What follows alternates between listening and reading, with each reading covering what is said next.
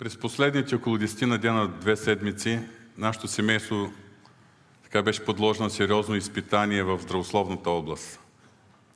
Разбирам, че и доста други вярващи, особено дечица, има също, които в момента боледуват. Това, което ще споделя днес е моят отговор на тези изпитания.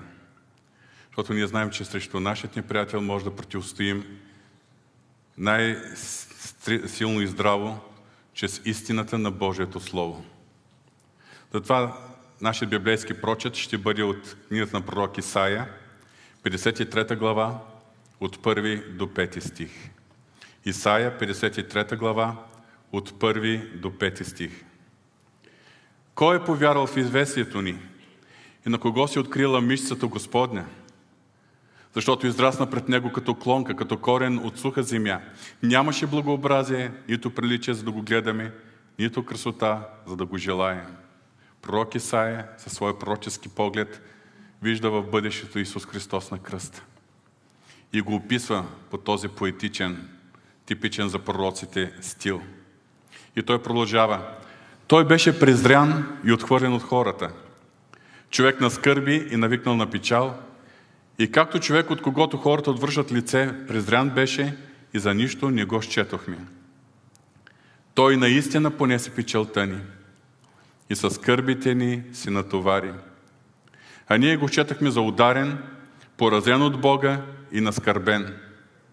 Но той беше наранен поради нашите престъпления – беше бит поради нашите беззакония. Върху него дойде наказанието, донасящо нашият мир. И с неговите рани ние се изцелихме. Боже святи, това са думите на Твоето безсмъртно Слово. Нещо повече. Това е образа на Исус Христос на кръста, както със свой пророчески поглед го е видял пророк Исаия.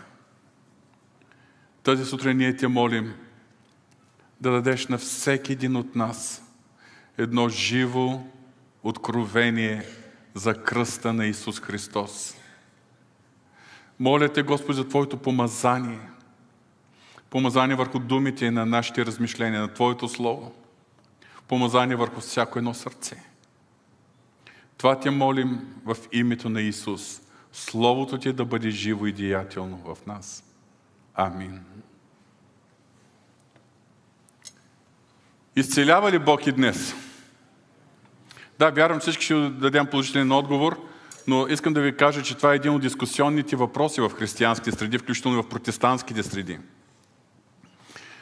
Друг дискусионен въпрос. Каква е Божията воля по отношение на болестите и изцелението? Имаме ли право да се молим за божествено изцеление? Отговорът много лесно ще кажем, че е положителен. Но следващата част на въпроса. А можем ли да имаме увереност в божественото изцеление? Защото ако Бог продължава да изцелява, то защо толкова често нашите молитви за изцеление като че ли остават без отговор? Защо има толкова болни сред вярващите? Защо толкова вярващи си отиват във вечността поради болест? Ние отдавна ни бяхме в пандемия. И всичко, което се свърши с пандемията, смути много от нас. По различен начин ние реагирахме и вярата ни беше разклащана и пак така с Божията благодат стабилизирана. Има много въпроси, които днес си задаваме и между тях има въпроси, на които ние не можем да дадем и ясен, и категоричен, и точен библейски отговор. Но все пак има въпроси, за които Божие Слово ни дава ясно е, отговор и можем да имаме ясна библейска позиция. Въпреки многото въпроси, които понякога успорват и даже рушат нашата вяра в Божественото изцеление, днеска ще разгледаме това, което вярвам, че ни учи Божието Слово по този въпрос. И моето желание, и моята цел е вярата ни да бъде укрепена. Вярата ни в този Бог, който продължава да спасява грешници и да изцелява болни. Вяра, която ни помогне да имаме пълна увереност, че нашия Бог не е престанал да спасява и да изцелява. Изцелява ли Бог и днес? За мен този въпрос не съществува. Защото ето пред вас виждате едно живо доказателство за Божията изцелителна благодат. Преди да се родя аз, моята майка е преживяла спонтанен аборт, вследствие на което е имало увреждане, поради които лекари, включително изтъкнати пловдивски лекари, които се преглеждали, са казали, че тя няма да може да има повече деца. И на едно събрание на вярващи в село Ягодово, на Петров ден, старите вярващи знаят, че тогава събираха на този ден вярващи от много места в страната. Тя добила вяра и помолила да бъде помазана с масло в Господното име. Тогавашният пастор на Пловища църква, пастор Борис Кузманов, е помазал и се е молил над нея. На следващата година съм се родил аз. Пет години по-късно моя брат. Изцелява ли Бог и днес? Ето бе. Отговорът е ясен. И затова искам да ви споделя това, което вярвам, че Божието Слово ни разкрива по този въпрос. На първо място, Божието Слово ни разкрива личността, характера и естеството на Бога. Целта на Библията е да, ни, да можем ние да познаем Бога на първо място като Спасител, но след това да продължим да го опознаваме все повече и повече. И в изход 15 глава 26 стих ние четем думите, ако внимателно слушаш гласа на Господа своя Бог и вършиш онова, което му е угодно, и слушаш заповедите му и пазиш всичките му наредби, няма да ти поразя нито една от болестите, с които поразиха египтяните, защото аз съм Господ, който те изцелявам. Аз съм Господ, който те изцелявам. Това е откровението, с което Бог се е открил на израелския народ и с което Бог открива себе си на този свят. На еврейски е, този израз е известен по, е, по този начин. Аз съм Яхова Рафа. Това е едно от изкупителните имена на Бога. В Стария завет Бог се е явявал в кризисни ситуации на израелския народ или на отделни негови последователи от е, израелтяните. Явявал им се в ситуация на тяхната криза като отговор на, тях, на ситуацията, в която се намират, чрез различни изкупителни имена. Другите нямаме днес възможност да ги разглеждаме. Но едно от тези, които срещаме точно в този стих е Яхова Рафа, Господ, който ти изцелява. Точно в този момент, когато е казал е, е, Бог чрез Моисей тези думи, Бог е изцелил водата на мера и не е допуснал израелтяните да бъдат заразени от нея. Има и други библейски текстове от Стария Завет, които искам да ви припомня. Изход 23 глава, 25 и 26 стих. А да служиш на Господа вашия Бог и Той ще благославя хляба ти и водата ти. И аз ще примахвам всяка болест помежду ви. Забележете, всяка болест помежду ви. Няма да има помятаща или бездетна в земята ти. Числото на дните ти ще направя пълно. После Второзаконие, 7 глава. Започвам от 12 стих, но ще прескоча няколко от стиховете, след 12 ще премина директно към 15. И ако слушате тези закони и ги пазите, изпълнявате, Господ Твоя Бог ще пази за тебе завета и милостта, за която се е клел на бащите ти. 15 стих. Господ ще устрани от тебе всяка болест и няма да докара върху тебе нито една от злите египетски болести, които познаваш, а ще ги наложи върху нези, които те мразят. Псалом 103 стих 3. Той е който прощава всичките ти беззакония, изцелява всичките ти болести. В цитираните текстове от Стария Завет ние виждаме на първо място естеството и волята на Бога. Бог е Яхова Рафа. Бог е този, който изцелява и желая да изцелява болните. Неговата воля е да не нанася върху неговия народ нито една от болестите, които нанася върху тези, които не го познават и които живеят бунтовен живот срещу него. Второто нещо, което виждаме в тези старозаветни текстове, това е връзката между послушанието на Бога и божественото здраве. Връзката между верността към завета и изцелението на болестите. И на трето място виждаме връзката между прощението на греховете и изцелението на болестите. Виждаме, че те върват ръка за ръка. Нека да погледнем към Исус Христос и Неговото земно служение, когато е бил на земята преди да достигне до кръста. Сам Христос декларира, че Неговото служение е отражение на естеството и волята на Бога. Йоанна 4 глава 34 стих четем. Моята храна е да изпълня волята на онзи, който ме е пратил и да довърша Неговото дело. А какво е вършил Исус Христос?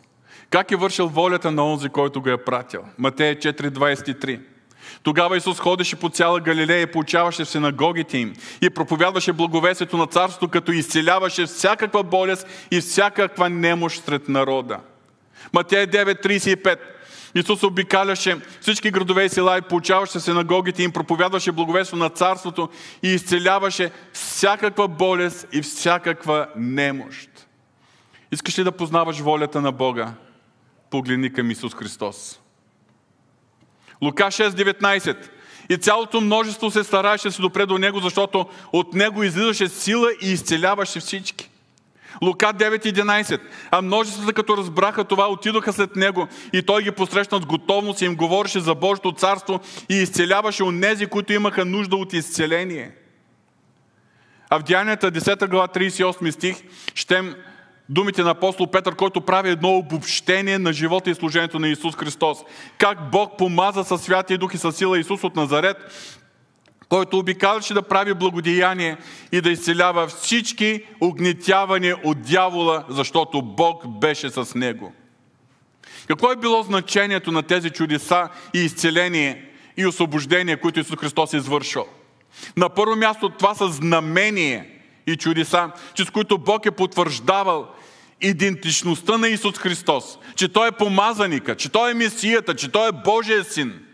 И по този начин той, е, Бог е, е потвърждавал истинността на това, което Той проповядва. В Йоанна 6 глава 2 стих четем, след него вървеше едно голямо множество, защото гледаха знаменията, които той върши с болните.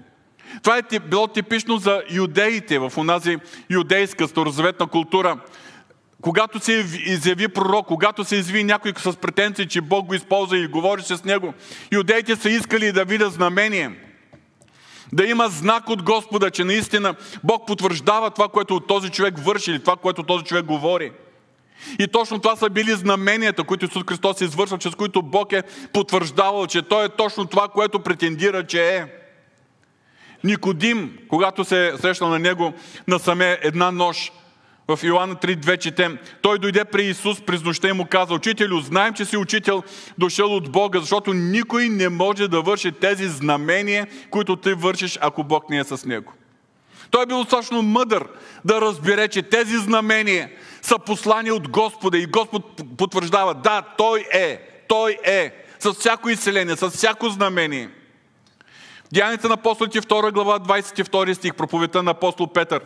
Израелтяни, послушайте тези думи. Исус от Назарет, за когото Бог е свидетелствал между вас чрез велики дела, чудеса и знамения, които Бог извърши чрез Него между вас, както самите вие знаете.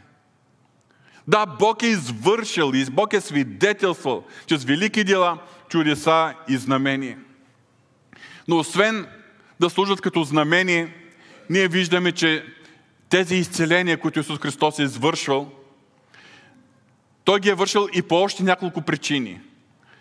Освен като знамение на първо място, на второ място, Той е извършил изцеление в резултат на вярата на болния или на негови близки.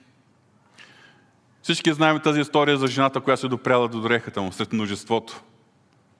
Исус Христос е усетил, че сила е излезла от него.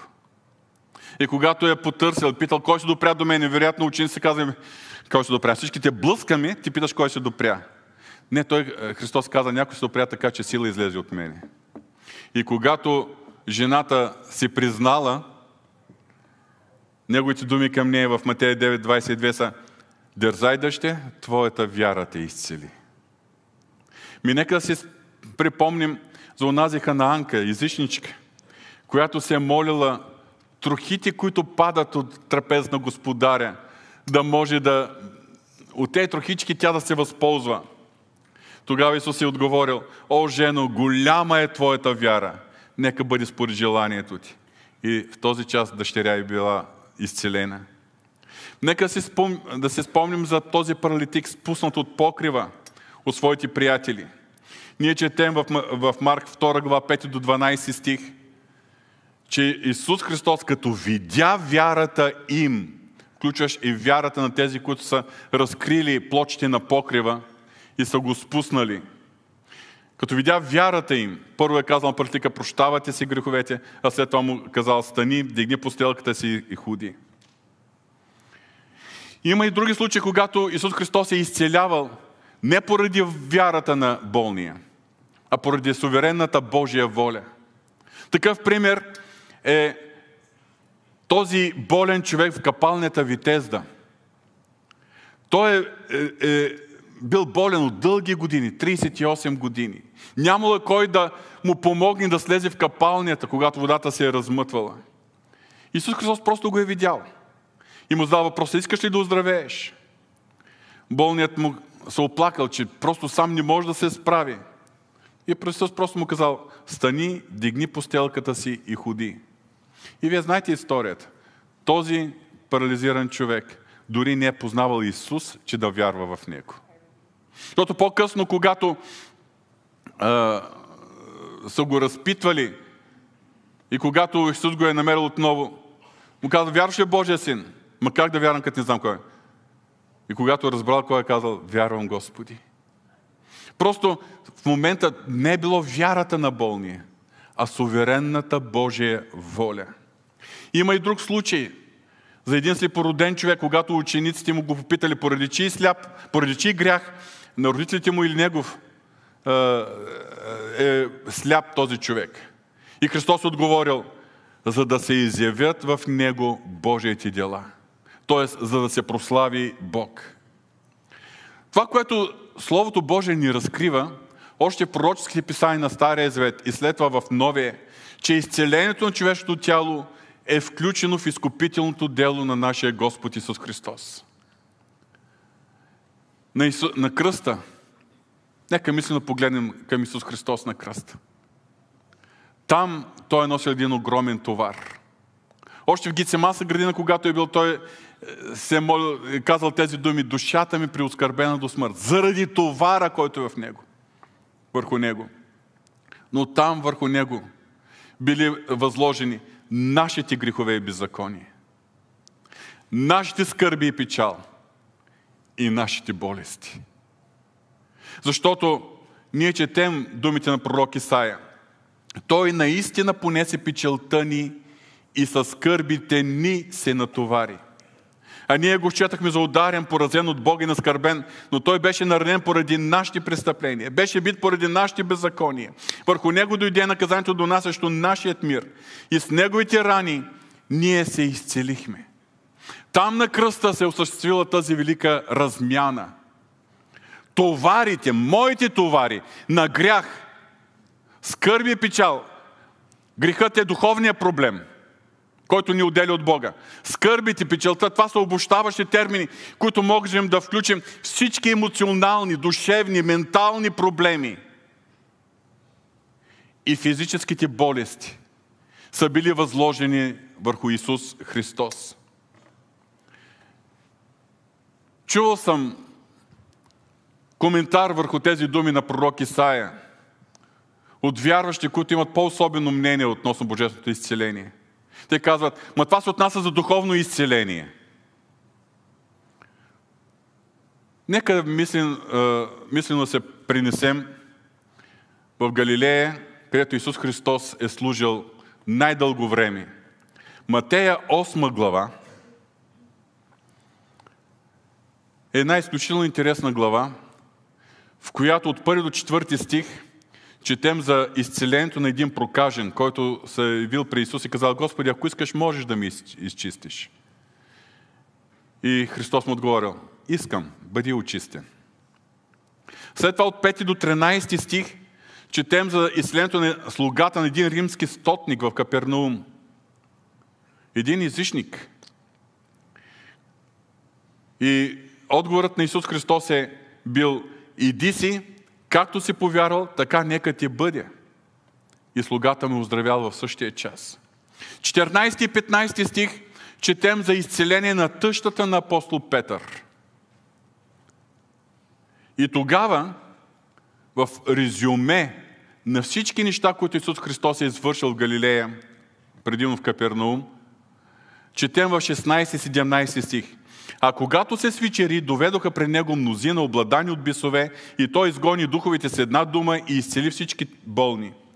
За да се сбъдне изреченото чрез пророк Исаия, който казва Той взе на себе си нашите немощи и болестите ни понесе. Тук е евангелист Матей, за да даде потвърждение от свещеното писание за това, което Исус Христос е извършил, когато е освобождавал от демони и изцелявал болни. Той каза, за да се сбъдне реченето с пророк Исаия. И той цитира точно Исаия 53 глава. Само, че е четвърти стих. При нас, нашия превод, четвърти стих гласи така. Той наистина понесе печелта ни и с скърбите ни се натовари. Някой ще каже, ма защо има разминаване в думите? Защото този превод, който ви чета, той наистина понесе печелта ни, в Стария Завет е превод директно от еврейски язик.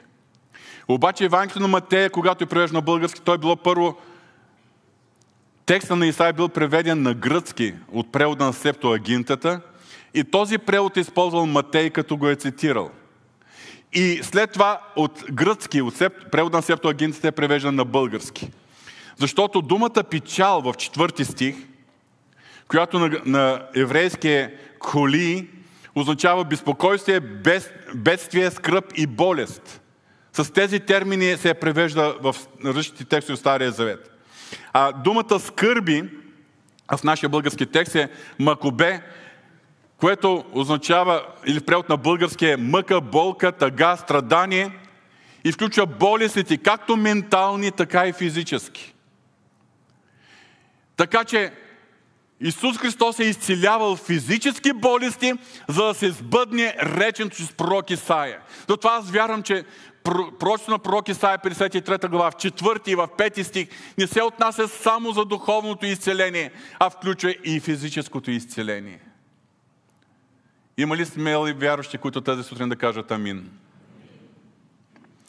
Потвърждението в Новия Завет, 1 Петрово 2 глава 24 стих който сам понесе в тялото си нашите грехове на дървото, така че като сме умрели за греховете, да живеем за правдата, с чието рани вие оздравяхте.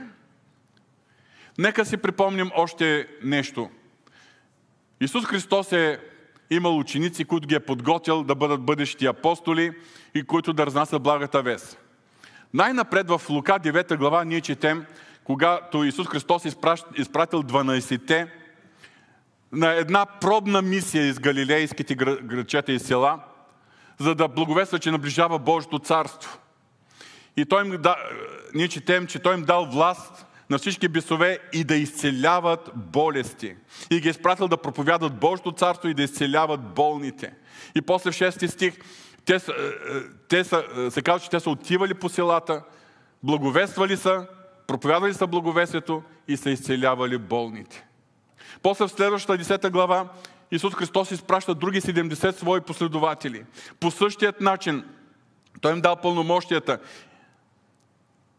Изцелявайте болните им казвайте, Божието царство е наближило до вас. След като Христос е умрял, възкръснал, преди да се възнесе, Той е дал великото поръчение на своите ученици. И в това велико поръчение идете по целия свят и проповядайте благовестието на всяко създание. Ние четем, тези знамения ще следват повярвалите. И изборява пет знамения, последното от които е и на болни ще полагат ръце и те ще оздравяват. И резултатът, четем последния стих на Евангелист Марко, и те излязоха и проповядваха навсякъде, като Господ им съдействаше и проповядваше, и потвърждаваше Словото с знаменията, които го придружаваха. В книгата Деяния на апостолите виждаме, че изцелението на болести е съпровождало разпространението на благовестието на апостолите. Отново виждаме, че Бог е потвърждал с знамение и чудеса благовестието на апостолите. Деяните 5, 5 глава, 12 стих. А чрез ръцете на апостолите ставаха много знамения и чудеса между народа. 15 стих се казва, че дори са изнасяли болните по улиците и са ги слагали на постелки или глад, да дано сянката на апостол Петър да засегне някой от тях. Също така са събирали множество болни от околните градове около Ерусалим, носиха болните и измъчени от нечисти духове и всички се изцеляваха. Деяните на апостолите 19 глава четем за апостол Павел и неговата а, мисия в Ефес. При това Бог върши особено велики дела чрез сети на Павел, до толкова, че когато носиха болните кърпи, от болните кърпи или престилки от неговото тяло, болести изчезваха от тях и злите духове излизаха от тях. Защо има болести изобщо? На какво? кои са причинителите за болести? Нека се припомним, че веднъж Исус Христос е бил запитан от своите ученици във връзка с един слепороден човек. Учители, поради чий грях, негов или на родителите му, той се е родил сляп. Учениците му са имали това съзнание, възоснова на Старозаветното писание, че има връзка между греха и между болестите. И в много библейски текстове ние виждаме почертана точно тази връзка между болестите и греха. И то там, тази връзка може да се види по три различни начина. Има случаи, когато хора са боледували, защото по този начин Бог е предупреждавал или даже е давал съд или наказание заради конкретни грехове, извършени от даден човек. Например, цар Ирод е бил поразен от Божий ангел и е бил изяден от черви и е починал. Деяните на последните 12 глава, последните стихове. Също така е имало болести, които са следствие на греха, греховни зависимости, греховен начин на живот. И да погледнем днеска. Съвсем нормално е, ако един човек води е, живот свързан с алкохолизъм, дългогодишно пушени. Естествено е тялото му да бъде увредено. За хора, с които са сексуална неморалност, има венерически и други подобни болести – Днеска ние живеем във време, когато има много болести, които дори да не са пряко следствие на даден извършен грях, от когото и да е от нас, те са в резултат на цялостния греховен начин на човек, на даден човек, поради който той е далеч от Бога. И във всички тези случаи, изцелението на болестите е свързано с покаянието на човека, който е по един и друг начин е далеч от Бога и е съгрешавал и съгрешава. В други случаи виждаме връзката между болестите и тъмните сили. В такъв случай е необходима директна конфронтация с тъмните сили и освобождение. Да се припомним нямото момче, което било доведено от неговия баща, най-напред при учениците, които не са успели да изгонят този е, нечист дух. И Христос заедно с тримата, когато слязал от планата на преображението, тогава той е смъмрил нечистия дух, като е казал, душе ням и глух, аз ти заповядам, излез от него и да не влезеш вече в него. Това е описано в Марка 9 глава от 17 до 27 стих. Обаче в повечето случаи, в много случаи, най-вероятно в повечето случаи, болестите са в резултат на цялостното, цялостното общо доминиране и на, цар, на греха и на царство на тъмнината в този свят. Ние живеем в един такъв свят. Доминиран от греха. Под, под контрола като цяло на царството на тъмнината. Ние живеем в една крайно неподходяща духовна атмосфера, която се характеризира с изключително голяма активност на тъмните сили, особено в настоящото последно време. Ние живеем в една крайно неподходящо морално-нравствена среда, в една богопротивна култура, която предизвика всички нас към компромиси, грях, към охлаждане на сърцата ни, към удалечаване от Бога. Ние живеем един начин на живот, който е свързан с прекомерна динамика и психическо натоварване. Такова, такъв психически товар, каквито наши души не са способни да понесат. Ние живеем в една среда, която е замърсена и натровена околна среда. Замърсен въздух, замърсени води, нездравословни храни, па и пълни с химия и с ГМО и какво ли не. Има и други естествени причини. Това са е, заразите, епидемиите, пандемиите. Да ни прескочим такива като простуда, приумора или преживяването на различни инциденти, водещи до травми или инвалидност. Но нека да не пропускаме психологическите предпоставки. Защото и специалистите твърдят, че голям процент, огромен процент от заболяванията са на нервна почва. Какво означава нервна почва? Това са тези тревоги и притеснения, за които Божие Слово ни каза, не се безпокойте за нищо. Но всяко нещо изказвате по си на Бога с благодарение. Това са обидата и огорченията, за които Божие Слово ни казва, прощавайте си един друг, както Господ е простил на вас. Това е омразата, за която Божие Слово ни казва, че който мрази брат си живее в тъмнината. Това е осъждението, което допускам в сърцата си, за което Божие Слово ни казва, ти който съдиш другия, осъждаш в същото и себе си. Други думи, ние имаме психологически предпоставки, за които Божието Слово ни дава е, виделината, и съответно Бог ни дава необходимата мярка на благодат, за да се разтоварваме, за да бъдем освобождавани. Но ако ги носим, те ще отразят рано или късно, ще отразят и върху физическото ни здраве. Не на последно място искам да посоча още един фактор, който е свързан с заболяване. Това е естественото старение на тялото. Е, на времето, когато Бог е създал човека, са живеели по 600-900 години. Сега Словото каза 70, ако има сила 80 години. Тялото се амортизира, тялото се износва, отслабва. И по този начин всеки един от нас бавно приближава към момента, когато ще престане да топти това, това сърце и ние ще видим Господа в славата.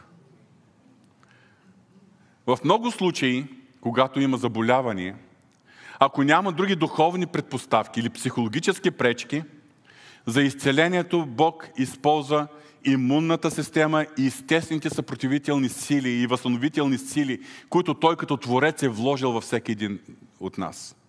Дори и медицинската помощ помага, като съдейства тези съпротивителни и възстановителни сили да могат да действат и да извършат своето си за победа било над вируси, за възстановяване на тъкани и така нататък. Не съм медик и не мога да ги изборявам.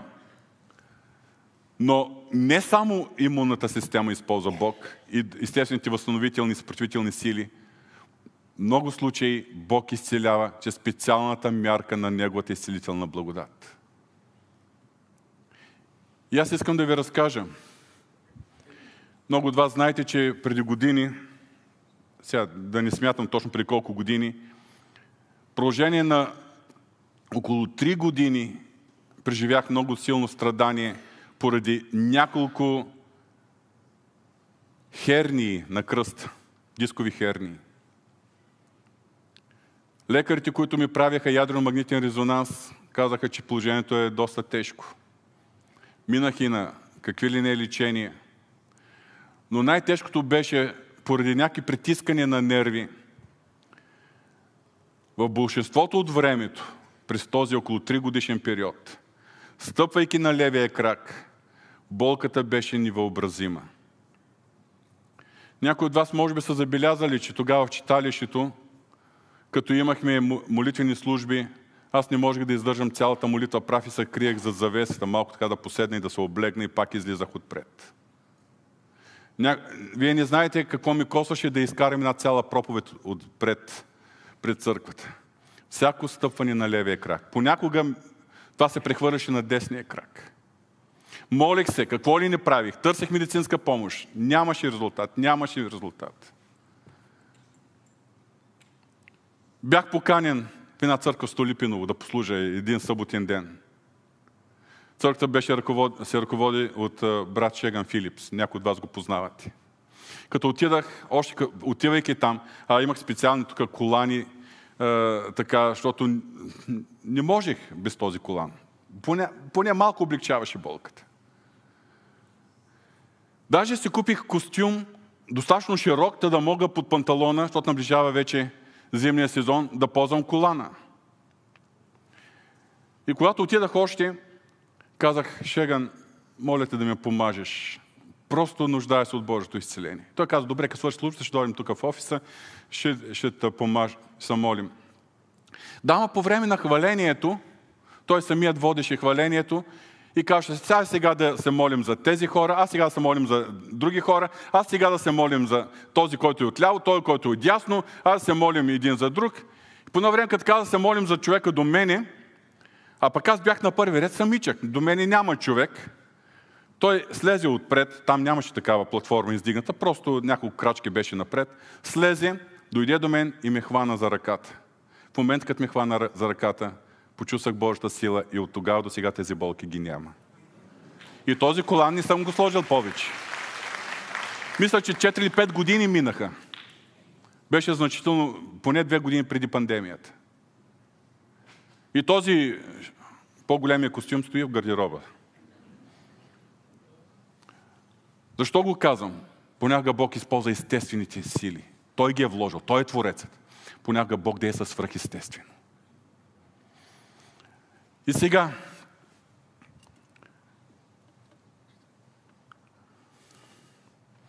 каква е връзката между прощението на греховете и изцелението на болестите?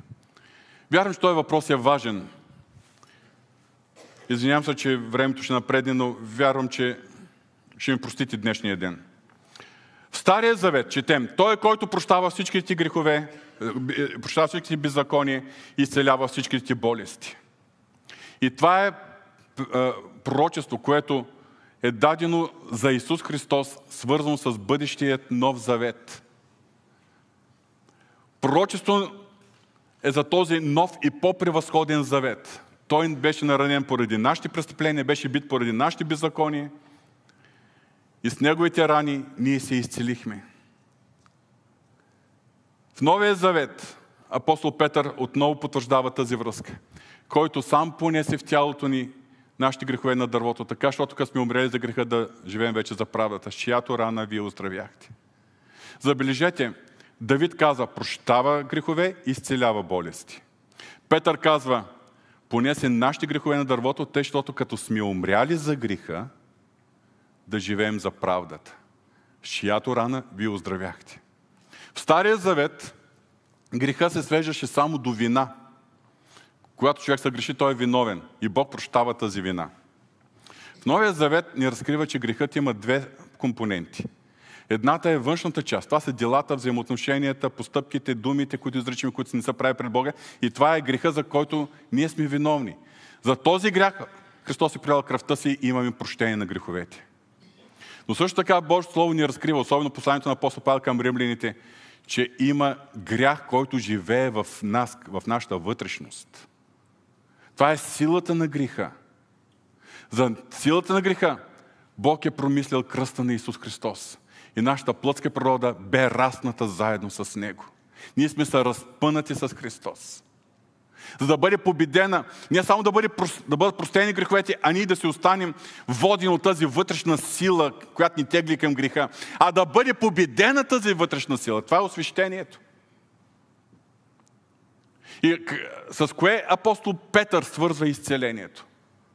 Който сам понесе в тялото си нашите грехове на дървото, тъй, щото като сме умрели за греха, да живеем вече за правдата, с чиято рана вие оздравяхте.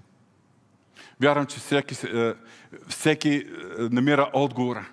Ние се нуждаем да изпитаме силата на Христовия кръст, която побеждава нашата плътска природа – Силата на Христовия кръст, който е, ни дава сила да живеем по бидоносен живот над греховете, над беззаконията, над е, греховните влечения.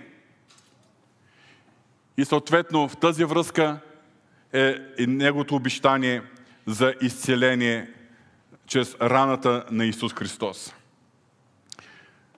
В какви случаи най-вероятно няма да получим божествено изцеление? Отговорите са много явни. Първо, ако имаме неизправен живот при Бога. Нашите грехове, нашия егоцентричен живот са пречка на Неговата светилна благодат. На второ място, особена пречка са тези душевни проблеми, които таим в себе си. Например, ако таим в себе си огорчение и непростителност. Първо трябва да простиш. Първо трябва да се освободиш.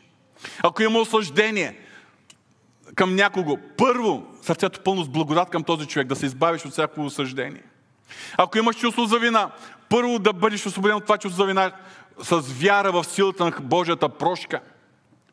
Или ако има силни притеснения, безпокойства, първо да имаш силата да възложиш своя товар на Господа, своите грижи. Както се отказа, не се безпокойте за нищо. Защото както освещението често пъти получавам, че започва отвътре и се изявява навън, аналогично е изцелението. Започва отвътре. От нашите взаимоотношения с Бога, но също така нашата душа да бъде освободена, да бъде в пълният мир и правилни взаимоотношения с Бога и с хората. И тогава това изцеление отвътре може и се разпостира и навън. Какво е необходимо? Как, е, в какви случаи не бихме получили изцеление? Ако не се молим усърдно. Словото каза, постоянствайте в молитва и бдете с нея с благодарение. Също така Яков ни насърчава голяма сила и усърдната молитва на праведни. Но ако не се молим, или ако притичаме при Бога като към последна инстанция – Опитваме всичко друго, накрая срещаме, а, и, и при Бога не съм още отишъл. Еми, аз вярвам, че ние като вярващи, зрели вярващи, първо при Бога трябва да отидем. Понякога е възможно Бог да допусне болестно състояние или други такива състояния, инвалидност, било с цел да бъдем изпитани, било поради други негови цели. Припомнете си историята с Йов. Много въпроси може да даваме понякога защо, на които няма да намерим отговор. Но Иов е един пример, когато е бил изискан от неприятеля да бъде изпитан. И не на последно място, ако Господ винаги ни изцелява, това означава, че ще станем безсмъртни. Рано и късно ни трябва да освободим тази земя. Нали така? Тоест има стареене, има момент, когато ще се случи нещо и ще спре да бие това сърце. Така че, когато е дойде времето за физическата смърт, просто трябва да приемем, било за себе си или за близките си, и да знаем, че това е нормалното развитие на нещата. Също така, друга важна истина, която искам да подчертая, е, че върховната цел на Бога за нас не е божественото изцеление, а да наследим вечността с Него. Затова в даден момент Бог може да допусне болест, за да вземе някой от нас. Може да предпази някой от че смъртта, че физическата смърт може да предпази от бъдещи опасности, които той, Бог предвижда, че може да му се случат. Както е писано в Исаия 57.1, праведният бива отнет преди да дойде злото. Никога, никъде в Божието Слово нямаме обещание, както някои така по-крайни вярващи твърдят че християнина никога няма да боледува. Дори и са работниците на апостол Павел. Ние четем за Епафродит в Филипяни 2 глава, който е бил болен и заради Христовото дело е бил близо до смърт. Във 2 Тимотеево послание 4 глава четем за Трофим, който останал болен в Милит. Обаче имаме друго обещание, че ще наследим едно ново небе и нова земя – където смърт няма да има вече, нито болка, защото предишното премина. И все пак има въпроси, които ние не знаем. Скритото принадлежи на Господа нашия Бог, а открито принадлежи на нас и на синовете ни, казва Словото. Но ако се нуждаеш от изцеление, особено в днешния ден, първо, нашата молитва за изцеление може да бъде отговорена и чрез медицината. Нека да се отнасяме с особено уважение към медицината. Защото чрез медицината Бог е, медицината използва тези Божии методи и средства естествени, които са дадени от Твореца на човечеството и да се отнасяме с особен респект към медицинските работници. Да откажеш медицинска помощ, да откажеш приемане лекарства не е признак на духовност, не е признак на вяра. Но също така, знаем, че когато има времена на съживление, на по-мощно действие на Божия дух, тогава са повече свидетелства за изцеление. Святия дух, когато действа по-мощно.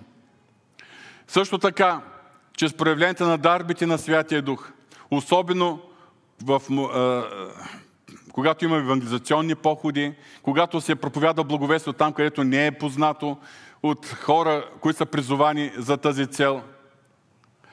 В общия случай, за нас вярващите, Божието Слово препоръчва личната вяра и личната молитва, както и молитвата за един за друг. И последните минути искам да обърна вниманието ви точно върху този въпрос.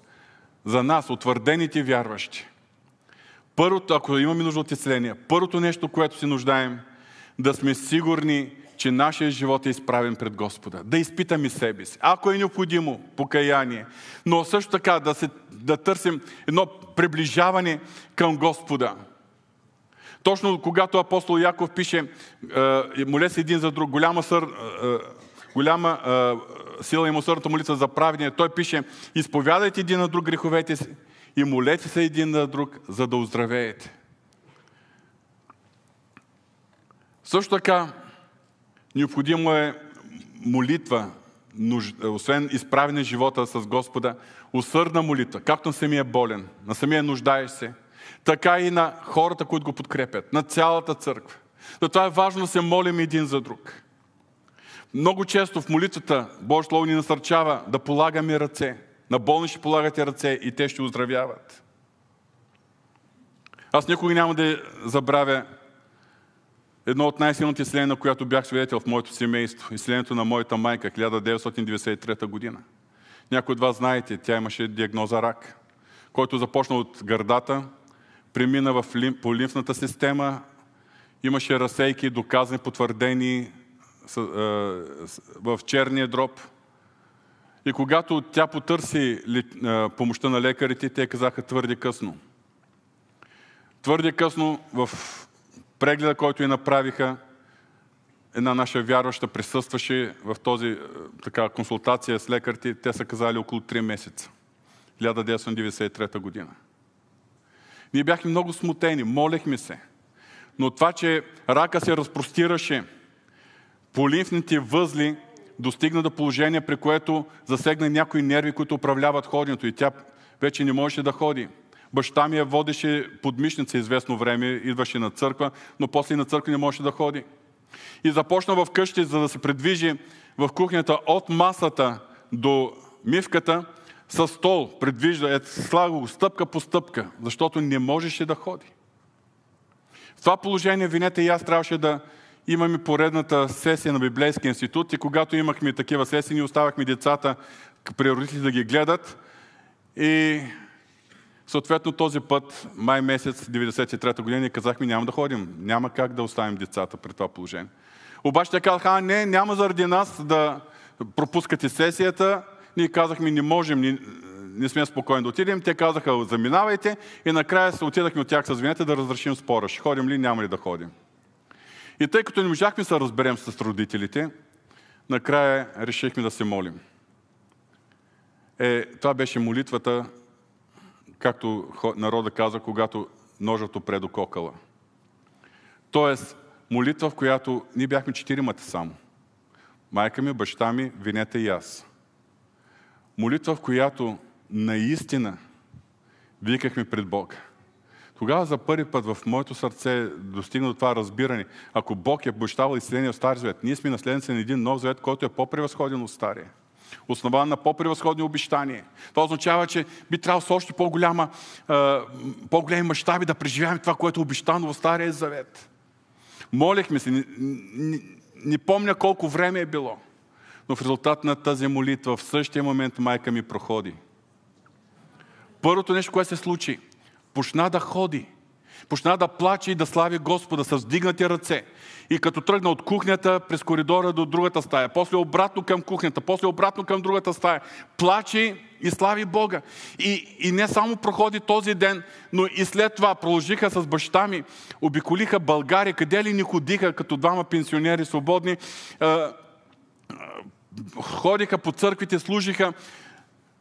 Бог и даде 6 години и половина живот. 6 години и половина.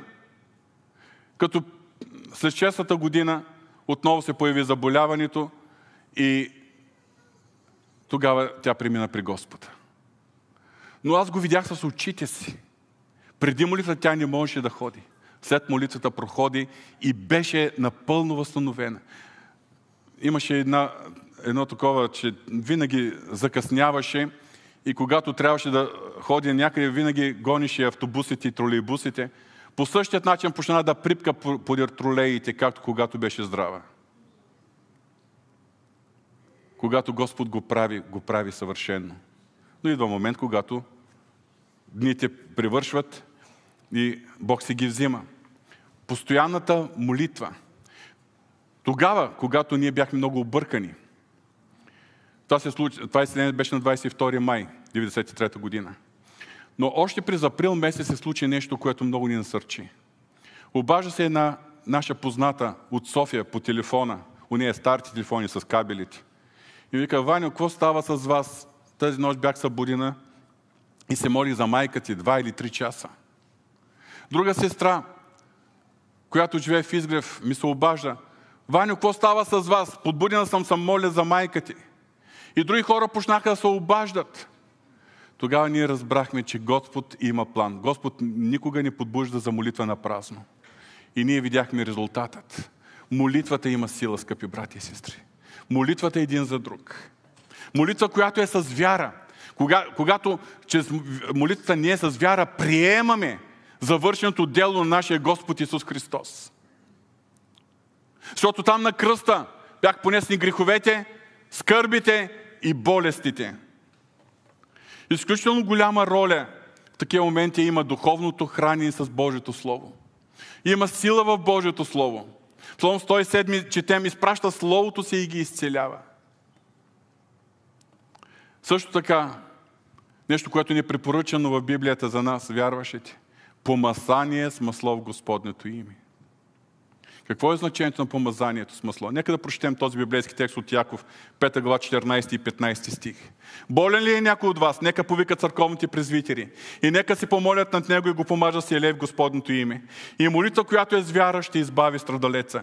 Господ ще го превдигне. И ако е извършил грехове, ще му се простят. Само едно ще ви кажа, маслото е символ на Святия Дух. Още от сързветно време. Какво ни показва това помазание? Това помазание ни показва само едно. Бог е Яхова Рафа. Неговата воля, Неговият план, Неговото естество е да изцелява. Исус Христос е платил цената и в Неговите рани ние сме изцелени. Сега Святия Дух, че своето действие в нас, който е символизирано това масло, той извършва това, което Бог е планирал и Христос е платил на кръста. Святия Дух го извършва. Точно за това е много важно да няма пречка на действието на Святия Дух. И затова маслото в Господното име е този начин, който е препоръчен за нас, вярващите, наред с молитвата един за друг. Имаме ли ние, вярващите, библейско право и основание да се молим да вярваме за изцеление? Категорично да. Категорично да, без каквото и да е съмнение, защото Бог продължава да изцелява и днес. И днес продължава да бъде Яхова Рафа, Господ, който ни изцелява. И днес раните на Исус продължават да имат сила.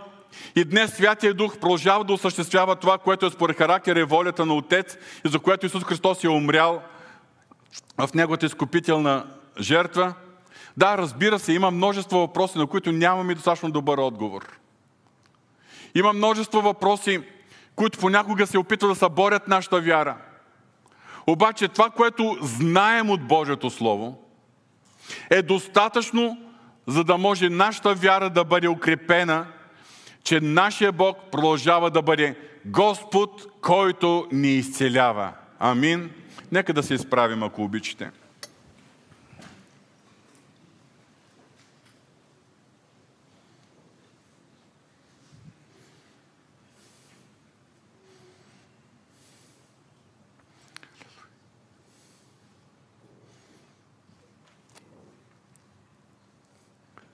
Това си ти, Господи. Господ, който ни изцелява. Това си ти, който си в същия вчера, днес и веки. Твоята сила не е намаляла. Твоето сърце не се е променило. Силата на Христовите рани не е отслабнала. Господи, благодарим Ти. И в това време, последно и усилно, когато сме заобиколени с толкова много физически заболявания, епидемии, вируси или какво ли не, и не само такива болести, но и други по-сложни, ние само едно знаем. Господи, Ти ни даваш правото да застанем пред кръста и да погледнем към кръста на Христос. Към това място на великата размяна. Там, където Ти пое моите грехове, за да ми дадеш Твоята правда. Там, където Ти пое моите скърби и печал, за да ми дадеш Твоя съвършен мир и радост. Там, където Ти пое моите болести, за да ми дадеш съвършено здраве. Благодарим Ти, Господи. Благодарим Ти. И чрез Святия Дух всичко това става реалност в нас. Защото ние сме храмове и обиталища на Святия Дух. Господи, благодарим Ти. Господи, благодарим Ти. Господи, благодарим Ти.